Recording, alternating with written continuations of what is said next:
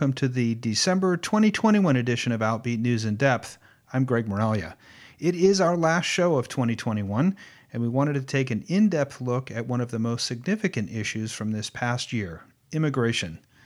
We have two guests tonight. First, from the LGBTQ Asylum Project in San Francisco, Okan Şengün. He's here to talk about the near 500 LGBTQ asylum seekers his organization has helped. And in the second half of our hour, our own Gary Carnavelli is here to talk about local efforts and his work with the Queer Asylum Accompaniment Team. So stay with us. It's all coming up next, right after your Outbeat Radio News for this Sunday, December 26th, 2021.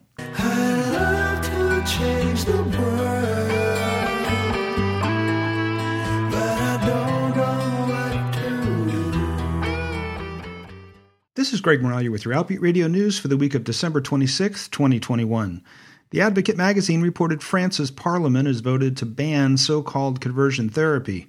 It joins a growing number of countries that have taken steps to outlaw the harmful practice of attempting to change one's sexual orientation or gender identity. The vote comes just about a week after Canada approved a similar ban. Conversion therapy is a harmful and discredited practice attempting to change one's sexuality or gender identity, and the practice has been condemned by the American Medical Association as well as other leading medical and mental health groups around the world. France's ban prohibits practices, behaviors, and repeated statements with the intent of modifying or repressing a person's real or perceived sexual orientation or gender identity, and having the effect of a material alteration of their mental or physical health. France's legislation would jail anyone for up to two years for offering LGBTQ conversion therapy, and they also face a $33,000 fine. France's National Assembly voted unanimously for the bill back in October, and its upper house, the Senate, voted 305 to 28 this month. France's President Emmanuel Macron is expected to sign the bill into law. And here in the United States, in Illinois, a 26 year old queer man was killed in Chicago's Palmer Square neighborhood last week. According to authorities, Siraj Mahadeva was shot in the head while waiting outside a friend's home around 3:25 a.m. on a Thursday morning. More than 100 friends and family members gathered for a memorial for him at the center of Halsted, Chicago's LGBT community center. Saxon Maldonado described Siraj as a quote beautiful, brilliant person, always charismatic, effervescent, and happy, end quote. Mahadeva worked as a medical technician, but when he wasn't at his day job, he taught children with autism how to swim, assisted young people experiencing homelessness, and promoted local LGBTQ plus pride events. He grew up in Michigan and graduated from Michigan State University back in 2018. He moved to Chicago after that to be with friends and for the queer community. So far, no arrests have been made.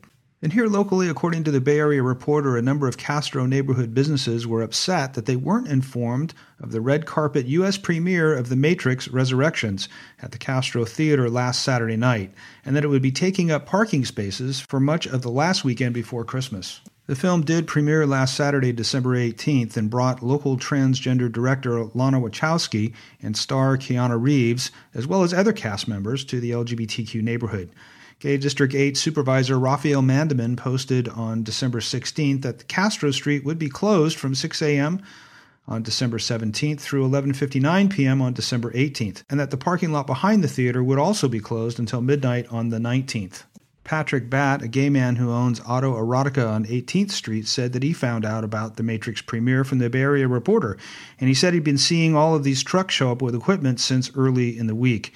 He added, It's going to kill business. There's no places to park. Batt said that the weekend before Christmas is critical for businesses and was very upset that there wasn't any warning. The San Francisco Chronicle did report on the plans for the premiere about two weeks ago in an article that indicated that there would be street closures. But apparently, business owners were never contacted directly. In fact, one business owner reported talking with a representative from Warner Brothers, who's sponsoring the premiere, who was told expressly not to reach out to neighborhood businesses. I was in the Castro the Friday night before the premiere and watched the setup. There felt like more crew members and staff on the streets than business patrons. Even the bars and restaurants felt vacant, much like a Monday evening, certainly not a Friday. And the Bay Area Rapid Transit District Board will be led for the first time by two out women.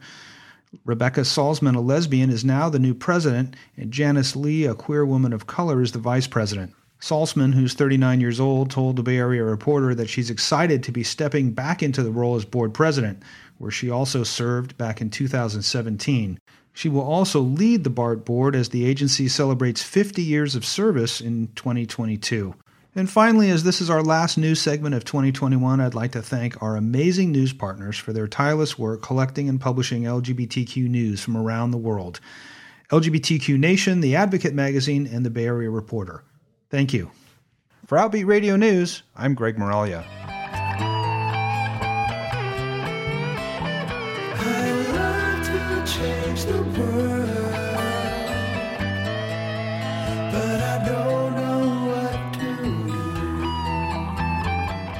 Our first guest tonight is Okan Şengün. He's an immigrant from Turkey who fled persecution in his own home country to be able to live his life openly and freely as a gay man here in the United States. In 2015, he started the LGBTQ Asylum Project, which is based in the Castro district of San Francisco, and his goal was to help other LGBTQ people find safety here in the U.S. Okan, welcome back to the show. Hi, Greg. Thank you so much for having me. Uh, great to have you on and to get caught up and to be talking about uh, immigration and asylum and all of those issues. I, I, think that clearly is one of the biggest issues of 2021, that's for sure. But before we get to that, uh, when last we talked, the LGBT Asylum Project was moving into a new space in the Castro. You were really excited about that. So, catch us up a little bit. What's been going on since we last spoke? Absolutely. Well, a lot has happened. So I believe that was before 2019. So in March 2019, we moved to our office space in the Castro, thanks to our partners at SF um, GMC, the Gay Men's Chorus. Um, it was their previous office. Um, so we were extremely excited to have our own office space in the Castro to, um, you know, so that we can make sure that anyone who visits the Castro from other countries can see the word LGBT asylum and immediately learn about the process because it's um, very important to make asylum accessible and visible for LGBTQ immigrants. So we were extremely happy. We were in that office space for about a year. And I mean, we still keep the office space, but COVID 19 happened. So we had to shut down our doors for a while. However, we immediately switched to all online services. So since then, we provide online intakes and consultations. And against all odds, actually, in 2020, we were able to help 338 LGBTQ plus immigrants, which is wow. huge for us. That is huge.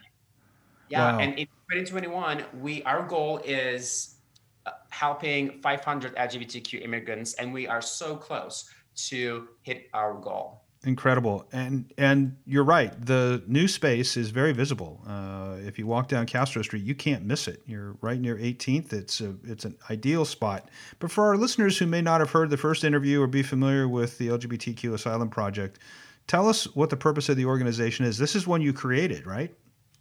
Um, yes, so we founded the LGBT Asylum Project in 2015. So this is our sixth year.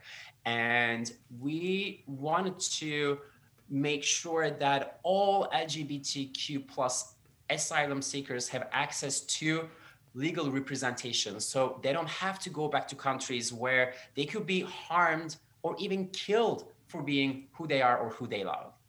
And we are the only San Francisco nonprofit organization that is exclusively dedicated to serve the LGBTQ plus asylum seekers. So, um, and we're, um, we're, we're very proud of it. Yeah, as well you should be. Uh, and it's, it's personal work for you. I mean, this was your concept and you've built this from the ground up. I want to talk more about the asylum process. Uh, but before we do that, you also, since we last talked, started a YouTube channel. Talk about what you're doing with that. Um, absolutely. So, well, before the pandemic, I was in the office, in our Castro office all the time, and we would get people come upstairs, ask us questions, how to help, how to get help. and we would be in the office to answer those questions. And I really loved that part of the work that I do, just to give information to people. With the pandemic, that got canceled. So we decided to launch a YouTube channel to give information, to provide information to people that could watch this from home and from sometimes other places in the world. So, and that um, that's been really um, a, a roller coaster because we also receive death threats. We receive really bad comments.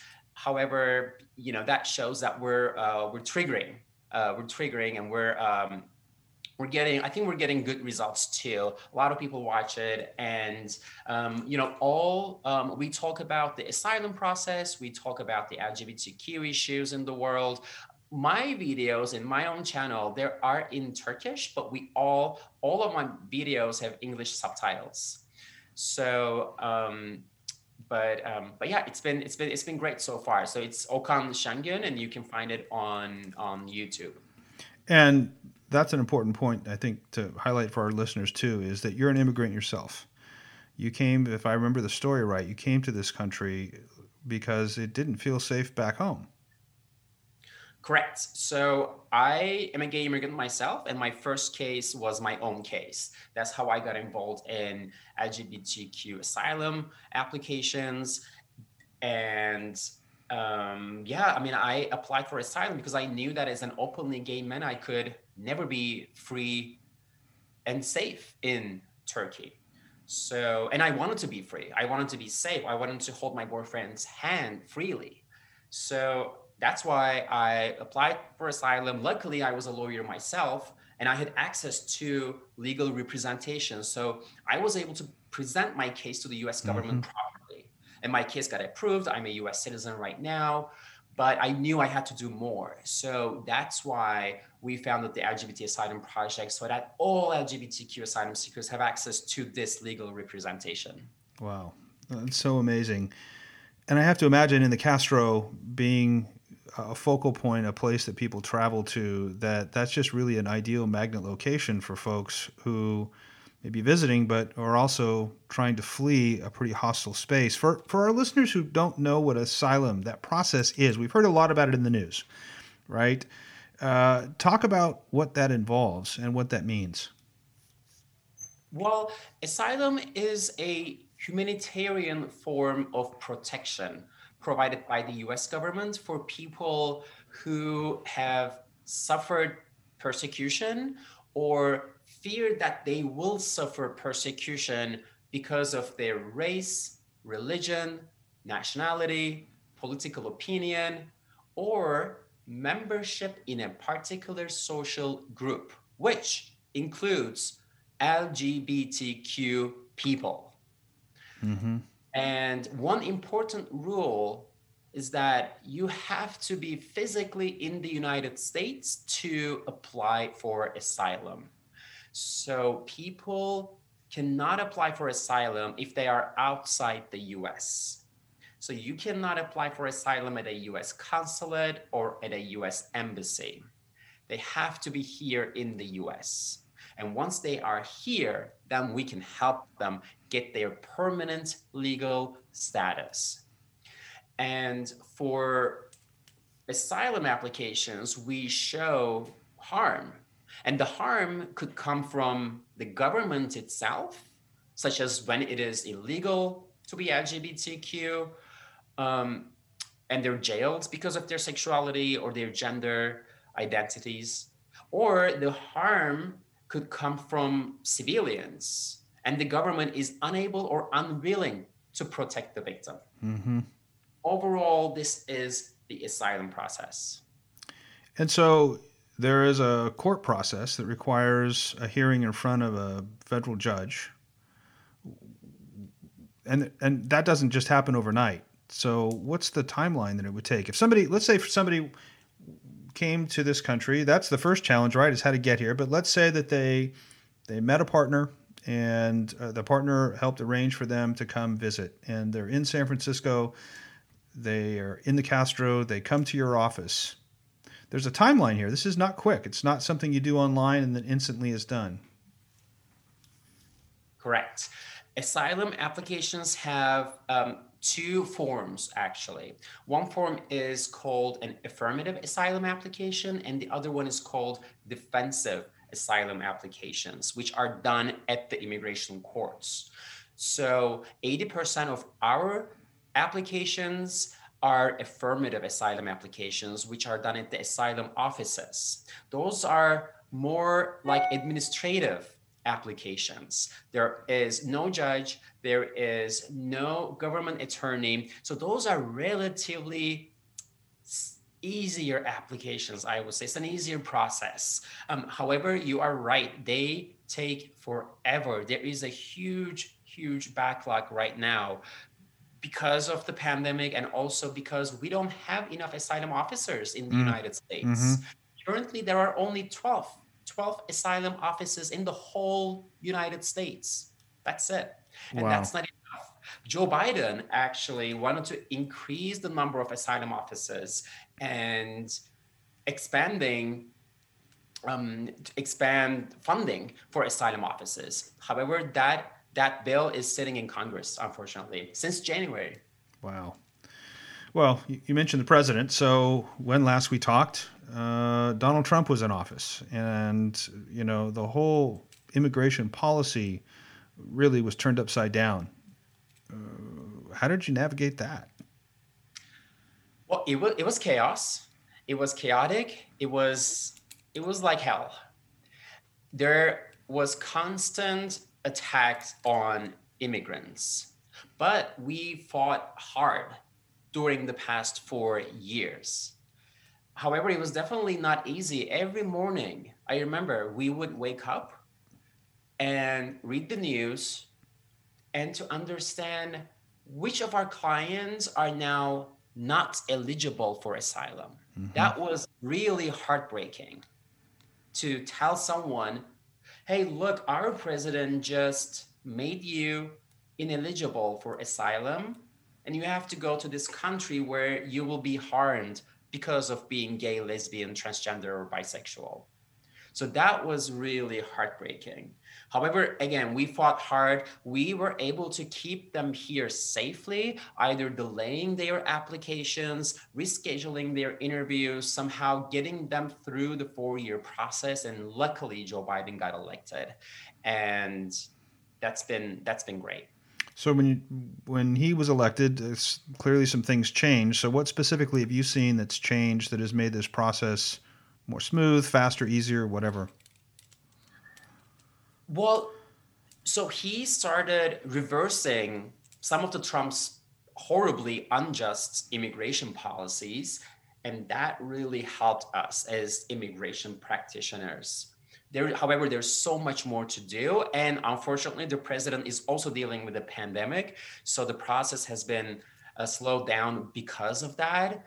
And however, he put the bill, he put the, he proposed the bill and it's sitting in Congress. He suggested that we eliminate the one year application deadline for asylum, which is detrimental for the LGBTQ community because well, a lot of times, um, it's really hard to figure out your true sexuality, right? Sometimes you have to live in a free society in order to realize mm. that you're mm. gay, trans, bisexual, lesbian, um, and that can take longer than a year. So people miss this one year deadline and they miss their chance to apply for asylum. It's really hard to win your asylum case if you miss this deadline. And Joe Biden proposed to eliminate this one year deadline, but it's still sitting in Congress. Hmm. So we have to make sure that this bill passes. Yeah. Well, if you believe in it, then write your local representatives and, and encourage them to move that bill through.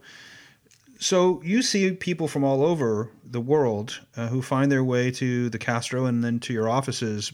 What are some of the countries that you're seeing people from most or most frequently uh, that are facing persecution? I mean, there's there's what almost 80 countries that consider being gay a capital offense potentially. Where are you seeing folks from most? Correct. There are unbelievable all those countries where it is illegal to be LGBTQ. And in 11 of those countries, homosexuality is punishable by death. So our clients mainly come from those countries. However, right now we see an influx of cases from Brazil hmm. because of the extremely homophobic Brazilian government and the president. So if there's anyone listening to this and speak Portuguese, please, please reach out to us because we always look for volunteers who can speak other languages, especially Portuguese or Spanish. Uh, well, that must be another challenge, right? I mean, not everybody that uh, comes here seeking asylum can speak English, and so if you're going to work with them, you've got to be able to communicate. Yep, absolutely. Luckily, our staff speaks different languages, and also we have a database of volunteers, really passionate volunteers, um, and we're so lucky to have them in our in our work. So um, we benefit from them a lot. Mm-hmm. And they speak all these different languages. Yeah. Uh, some of the stories that have been in the news more recently are about the oppression that's being discovered in Afghanistan now and threats from the Taliban. Are you seeing any outreach from LGBT Afghans who are trying to get here? Has anybody reached out to you? To you? Oh yes, unfortunately, we do receive many emails asking for help, um, and we what we do is we try to refer them to organizations um, outside the US that can help them, or there are a few in the US, um, and we refer those individuals to those in the, uh, to those organizations so they can get out of Afghanistan um, as soon as possible before anything bad um, happened to them. Yeah, I mean the stories have been really horrific, right? We've covered them on Outbeat News, including uh, lists apparently of people that the Taliban has threatened to hunt down. Uh, this is really scary for folks. And I think the frustrating thing about the asylum process is that you have to be here. So you've got to get out of the country in order to get the help, not just get out of the country, but also get here.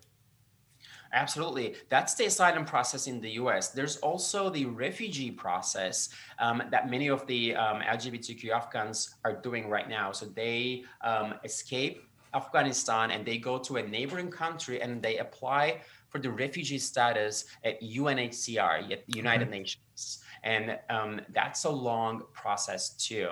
The US government, on the other hand, has a special program, humanitarian program, to get those individuals here to the US. But there are petitions involved, there are documentations involved. So that's a slow process too. So I really, really hope that um, we make this process a little better and safer for everyone. Mm-hmm. Uh, Donald Trump obviously appointed a number of federal judges, and you talked about one of the processes, one of the asylum routes is that you actually have to go before an immigration judge. And I remember reading, again, stories about there being a shortage of Im- immigration judges. Did any of his appointees end up changing sort of the tenor or the decision making around granting asylum or not? They do. Unfortunately, they do. That's why it is really important to vote in the federal elections so that because presidents appoint federal judges and they make the decisions on people's lives, whether they will stay here or go back to their home countries. It's death, it's life or death. It's that simple. So, yes, there are horrible immigration judges. There are beautiful, I would say, both sides. So we practice in San Francisco, and we are lucky that we practice in San Francisco. We have beautiful immigration judges here, very professional, very humane. However, in the rest of the country, that's not the case. So the process can be very cruel towards LGBTQ people if they get one of those judges appointed by Donald Trump. The process is already long and exhausting. And when you have a a, um, a non-supportive judge in front of you, that could totally change the whole whole experience. Yeah, and my suspicion is that my suspicion is that there are homophobic judges who would react to that influence in their decision making and simply deny asylum potentially to someone who legally by all definitions should deserve it and yet because of their own personal attitudes they may deny it. Absolutely. Horrible. Absolutely and sometimes it takes they don't understand what being a gay man is or being trans means. I recently had an asylum interview, not even at the asylum, um, not even at the immigration court, but the asylum office. And the officer constantly referred my trans woman client by, by he and him pronouns. Yeah.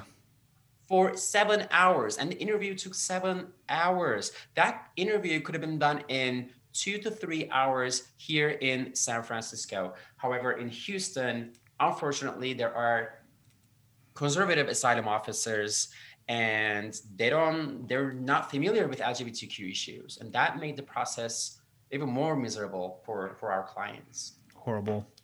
What kind of support systems are in place for people once they are granted asylum? So uh, it obviously takes a long time there's some infrastructure that people can help build you know during that time once they're granted but what processes are in place to help make sure that people not only get off to a good foot but don't end up in harm's way?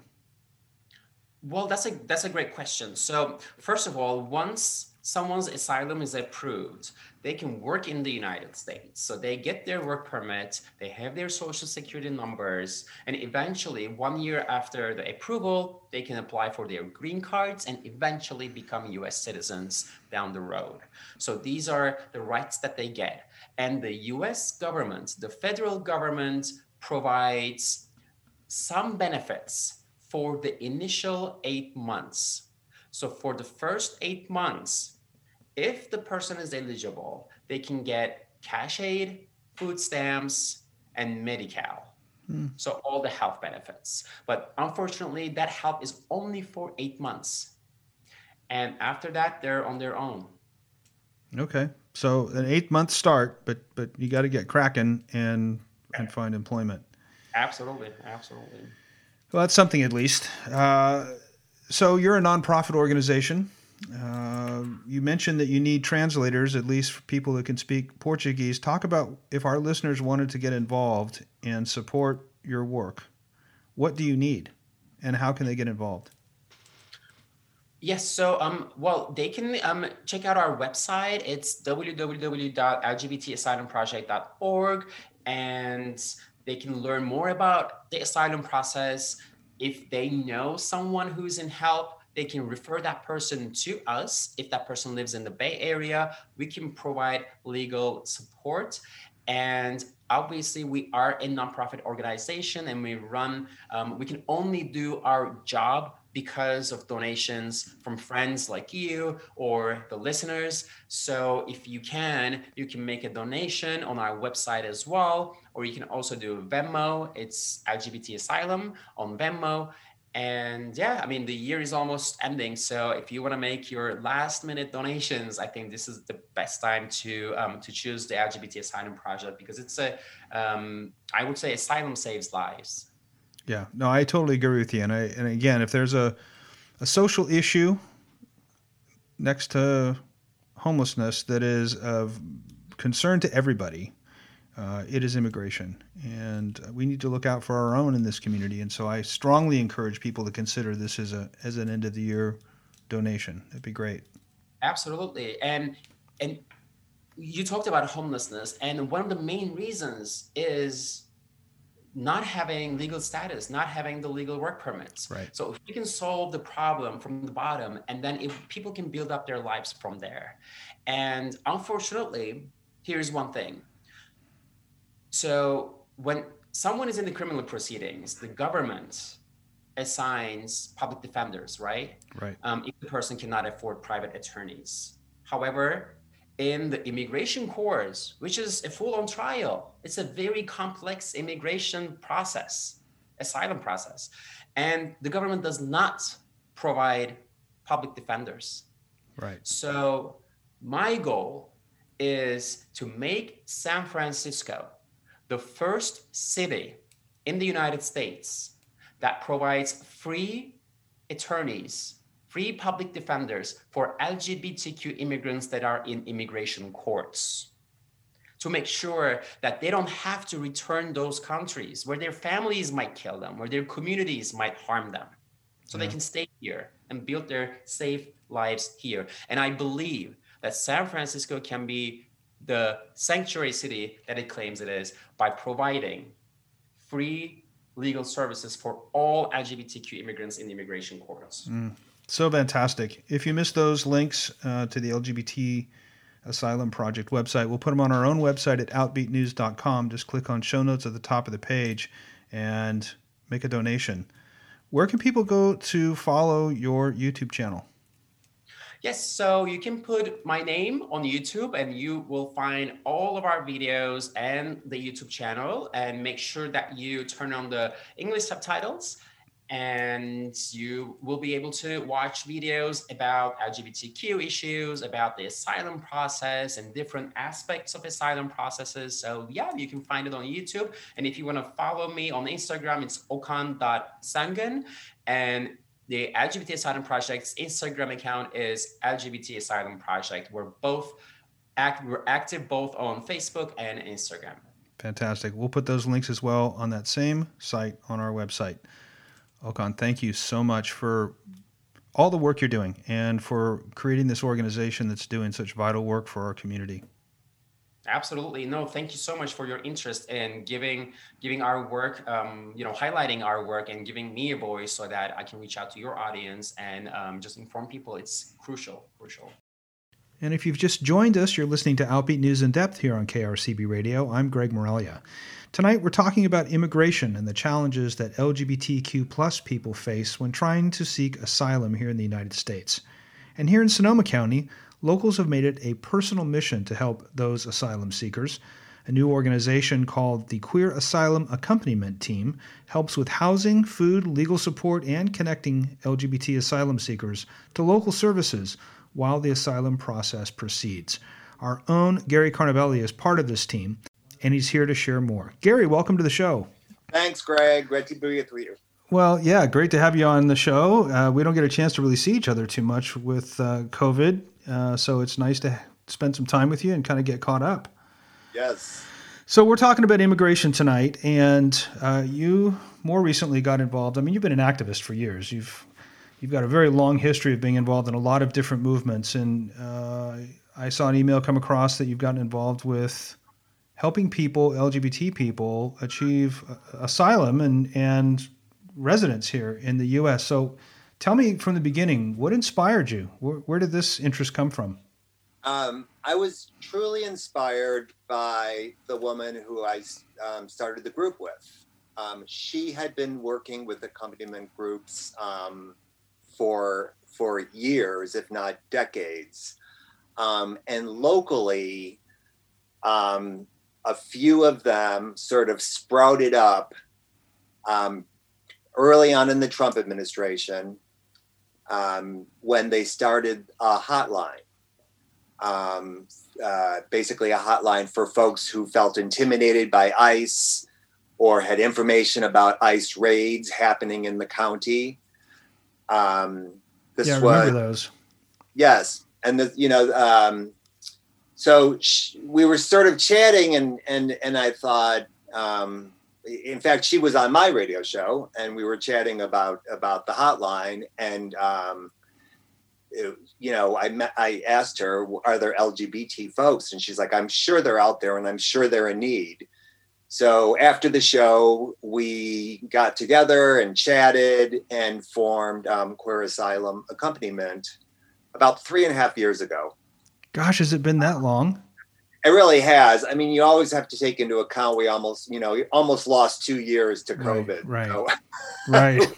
I sort of, I have this conversation almost on a daily basis with people when you're thinking about dates and you know yeah yeah even chatting with my husband it's like remember covid remember covid you know like we were we were here two years ago i'm like no two years ago we were nowhere yeah. we were going nowhere kind of uh, doing a lot but um so so covid uh really you know really i don't want to say set us back because we continued to help our compas um, those are the asylum seekers, the, the term we use for the asylum seekers um, whom, whom, we accompany, compas. Um, so, so, so, let me let, let, us go back a little bit. You mentioned that there are these, and you call them accompany groups or accompaniment groups.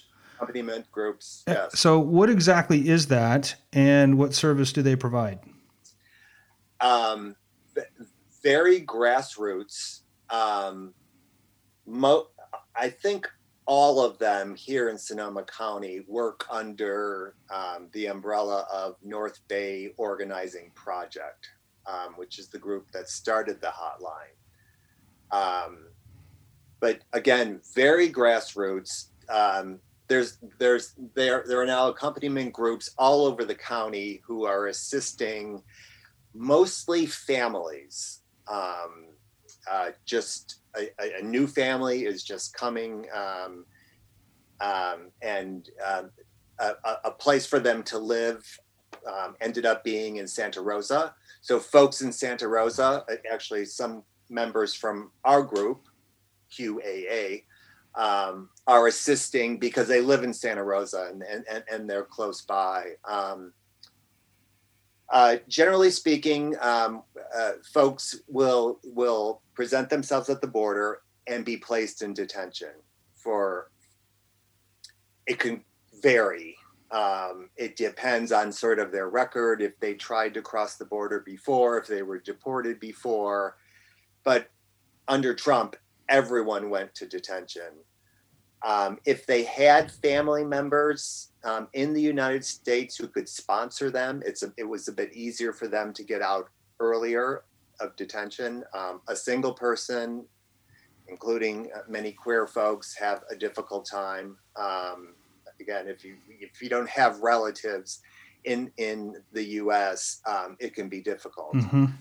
Um, for them to get out. So but these groups just started sprouting up when they found families in need. Um, there, there, there's a family from from Haiti. There's a, um, a number of families from Honduras, Guatemala, El Salvador, um, and of course Mexico. Right. So, folks show up at the border, and how do they make their way this far north? Um, the, uh, again, they usually they usually end up um, uh, in Sonoma County or the North Bay because they have family. Okay, okay. So so after they get approval or release, then the family arranges for them to be transported up here. Yes. Uh, well, it, there are many organi- There are so many organizations, hundreds, if not thousands, helping asylum seekers. Um, in, in the U.S. Uh, wow. Uh, from um, faith-based um, organizations to everything you can imagine. Of course, most most importantly, many legal groups in the Bay Area. We have Oasis, is, who is doing incredible work with um, LGBT folks. Um, you know these th- these lawyers are are doing a lot of work, mostly pro bono. Um, and uh, uh, it, it, it, it's sort of it's sort of amazing. And, and, when we think of the border, we have to remember it's you know it's Texas, it's New Mexico, it's Arizona, mm-hmm. it's, it's, California also. So there are many states. There are detention centers all really all over the country. Most of them sort of um, concentrated near the border. Um, but you know folks folks have wound up in new york or, or michigan or, or minnesota um, in, in, detention centers. Um, the biden administration of course is closing more of the centers especially the for-profit centers and trying to get people released from detention I'm trying to remember the numbers. They're changing all the time, sure. but but but they're really working on. I I, I think a maximum of three months, and really shooting for a matter of weeks. So in the first part of the show, we heard a little bit about that asylum process, and you know how com- how complicated it is, and how backlogged it is. So yeah. the families that are have been released from detention and then find their way up here that you're working with, they haven't gone through that asylum process yet. They haven't had their hearing yet, right?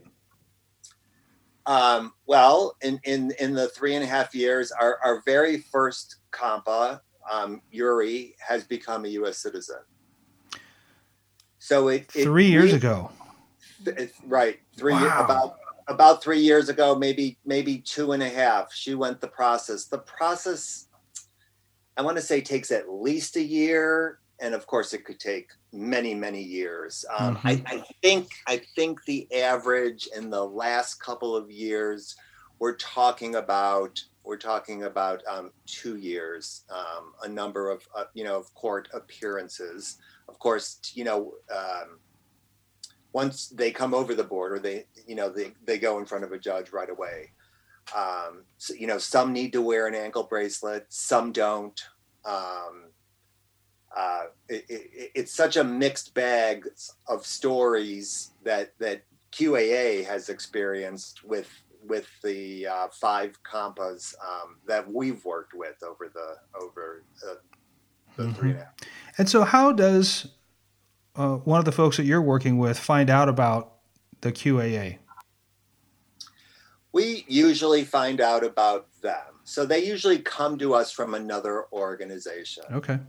So, um, um, a, a, a, not so happy story, an example is is is Hector, um, uh, who was in actual federal prison, um, who ha- was a asylum seeker and had been released, but got caught up in a, a scam where someone was taking advantage of him and um, had him purchase firearms, hmm. which of course is illegal for an asylum seeker.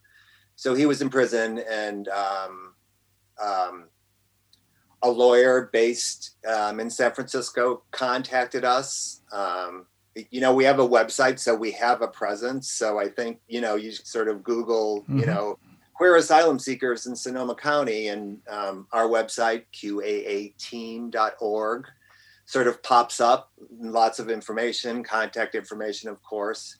Um, so Hector came, um, Hector's lawyer approached us. We, we chatted with Hector. Um, unfortunately, he ended up being deported. Mm. I, I actually was acting as his sponsor. Um, which was a whole involved because it was sort of parole. So, you know, the parole board called me once and said, Oh, where would Hector live? And show me your house and show us the yard. And I was walking around the house with the camera, which was odd. Um, but unfortunately, he was deported. Hmm. Hmm. But yeah. you've had some other really great success stories with people that you've worked with that are on their way to citizenship here and presumably a much better life share a couple of those. Yes. Um, uh, Yemena came to us um, through LGBTQ Connection. Um, so when we first started, I sort of sent, uh, you know, blanket emails out to, uh, you know, queer organizations in the North Bay saying that, you know, here we are, this new group. We, we, we want to help um, uh, queer asylum seekers um, you know, let us know if if you know of anyone um, who needs assistance. And and a few months later, um, uh, LGBTQ Connection um, approached us um, about a young woman who was homeless. Hmm. Um, so we met Yemena and sort of assessed her situation. And and and just as and this has happened twice, serendipity. Um, just as we started working with Yemena and thinking, okay, what are we going to do about housing? What, you know, how are we going to figure it out? Um, a, a, a, lovely couple who live in the you know the center of Santa Rosa um, uh, offered offered sort of a, a little studio that's attached to their house, so it's very sort of close. Um, but said, you know, we don't want to rent this out. Um, you know, we want to offer it to an asylum seeker, and we mm. learned about your group. Incredible. So then, of course, we got them. To, we all got together, and it was a good mix, and and um, and uh, uh, things have turned out well. And that was that was over a year ago, and and Yemena has been working very hard. She's had some health issues.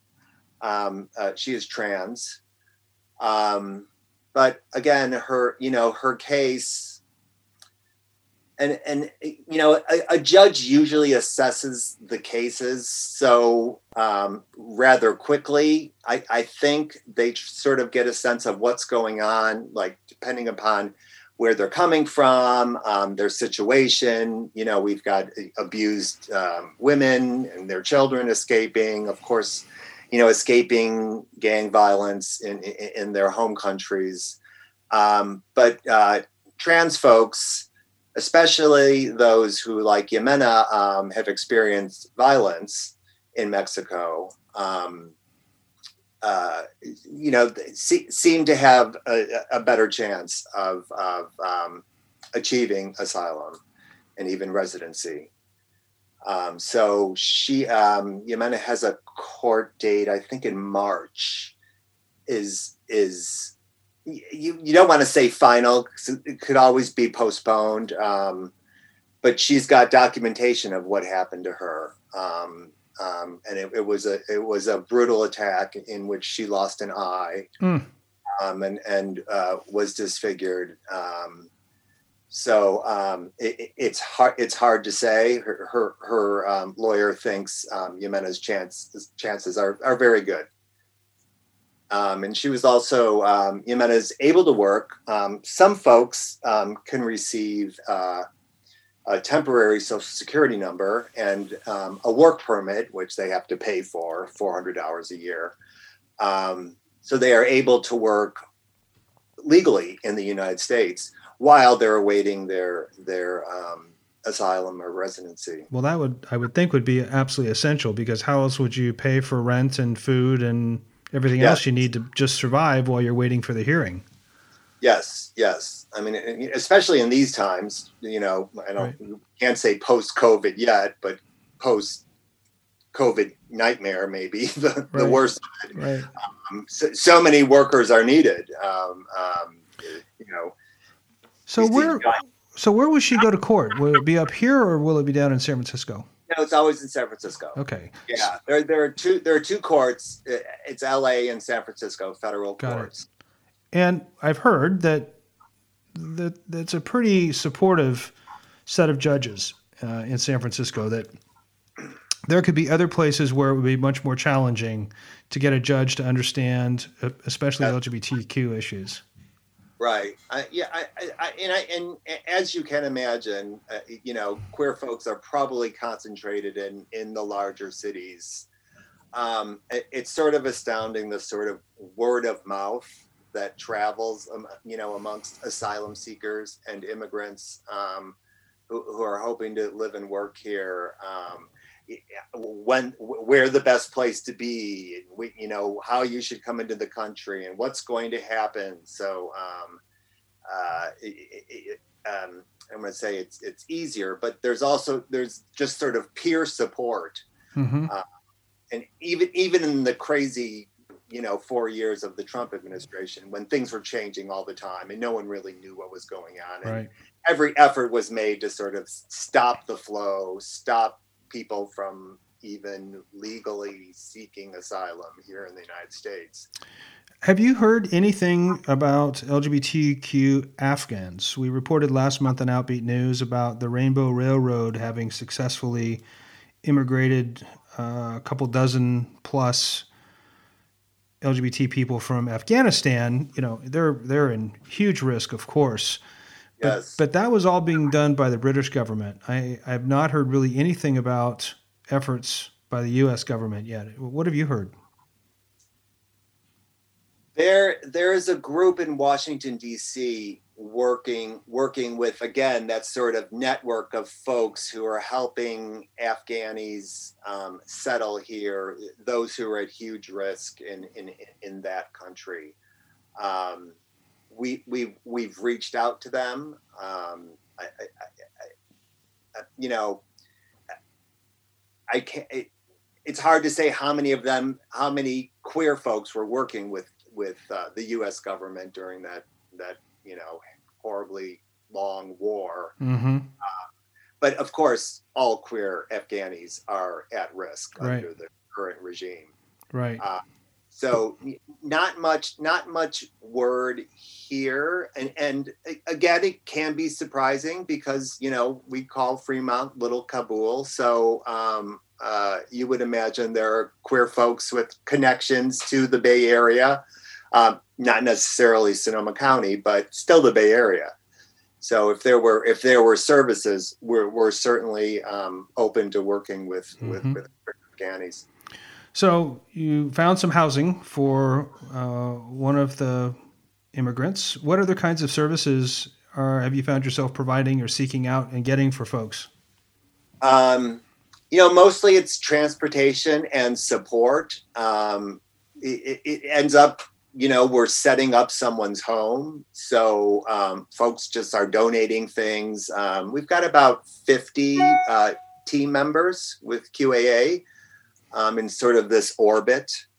Uh, so, you know, just imagine when you just got out of school of college and you started your first apartment you know what that experience was like you know your parents are giving you a sofa and your uncles are giving you this or mm-hmm. you're buying this, or you're buying that um, and and and and then you know we sort of assess their needs are they medical um, uh, are they you know psychological are they um, um, you know what what kind of needs do they have in that way um, luckily here in in in in California, medical is much easier. Um, uh, they're um, asylum seekers who want to stay in California or are detained in California. W- once they're released, get a, a Medi-Cal card. Um, they can vary, but for the most part, everything is taken care of. And um, as I just learned the other day, uh, even hormone treatment, even even um, surgeries, hmm.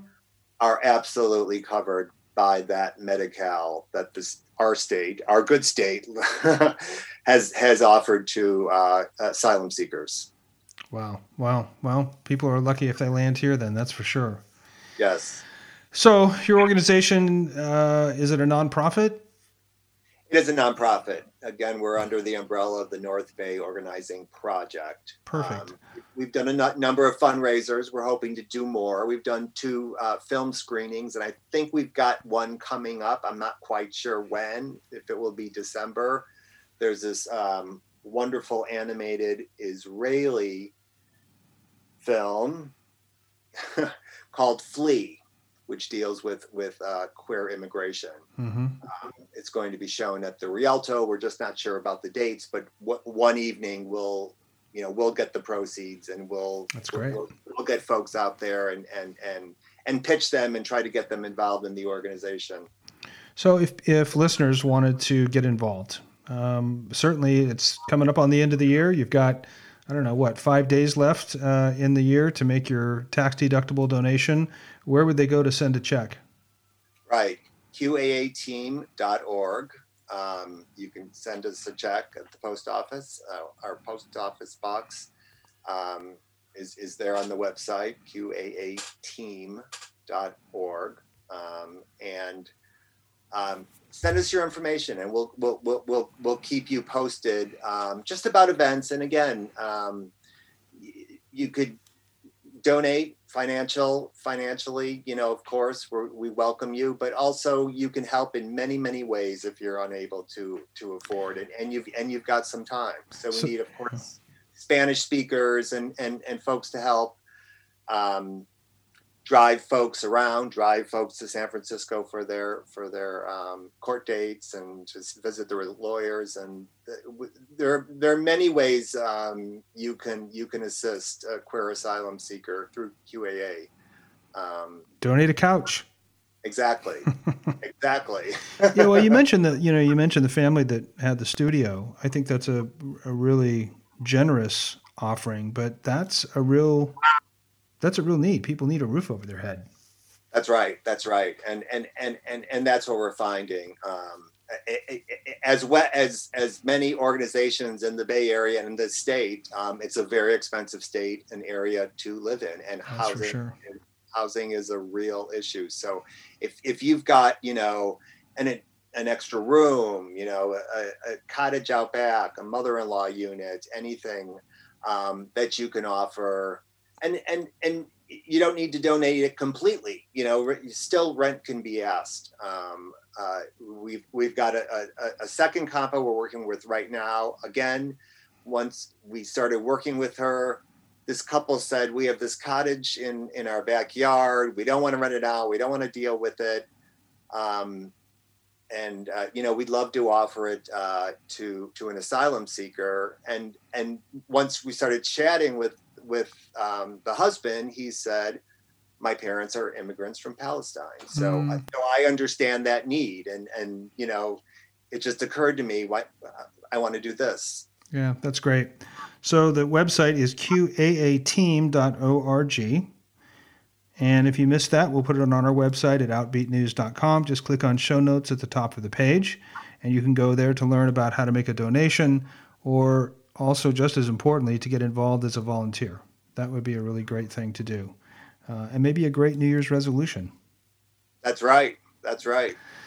So, what are the plans for 2022 for you, Gary, and what are you looking forward to? As always, my monthly show, Outbeat collage out in the arts. Airs on the third Sunday of every month here on KRCB Radio. You've been doing it for a long time. Yeah. Uh, you know, any aspirations for the year? What do you What do you see you, that you want to maybe cover?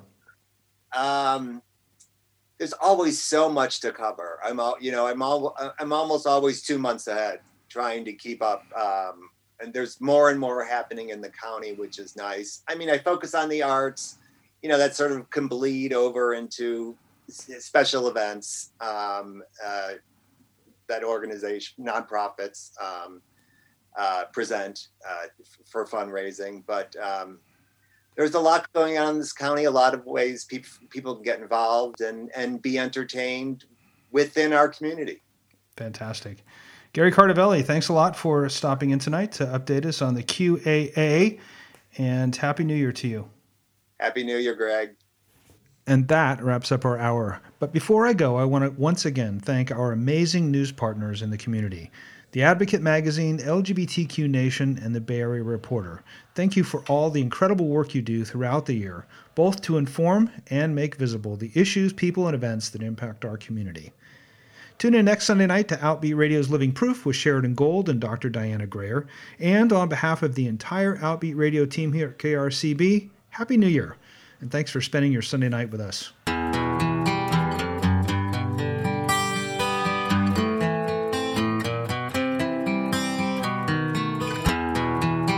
Outbeat News in Depth is hosted and produced by Greg Moralia. Our shows are available for on demand play anytime on our website at OutbeatNews.com and on iTunes, Google Play, Stitcher, TuneIn, and now on iHeartRadio. Find links to subscribe at OutbeatNews.com. I'd love to change the world, but I don't know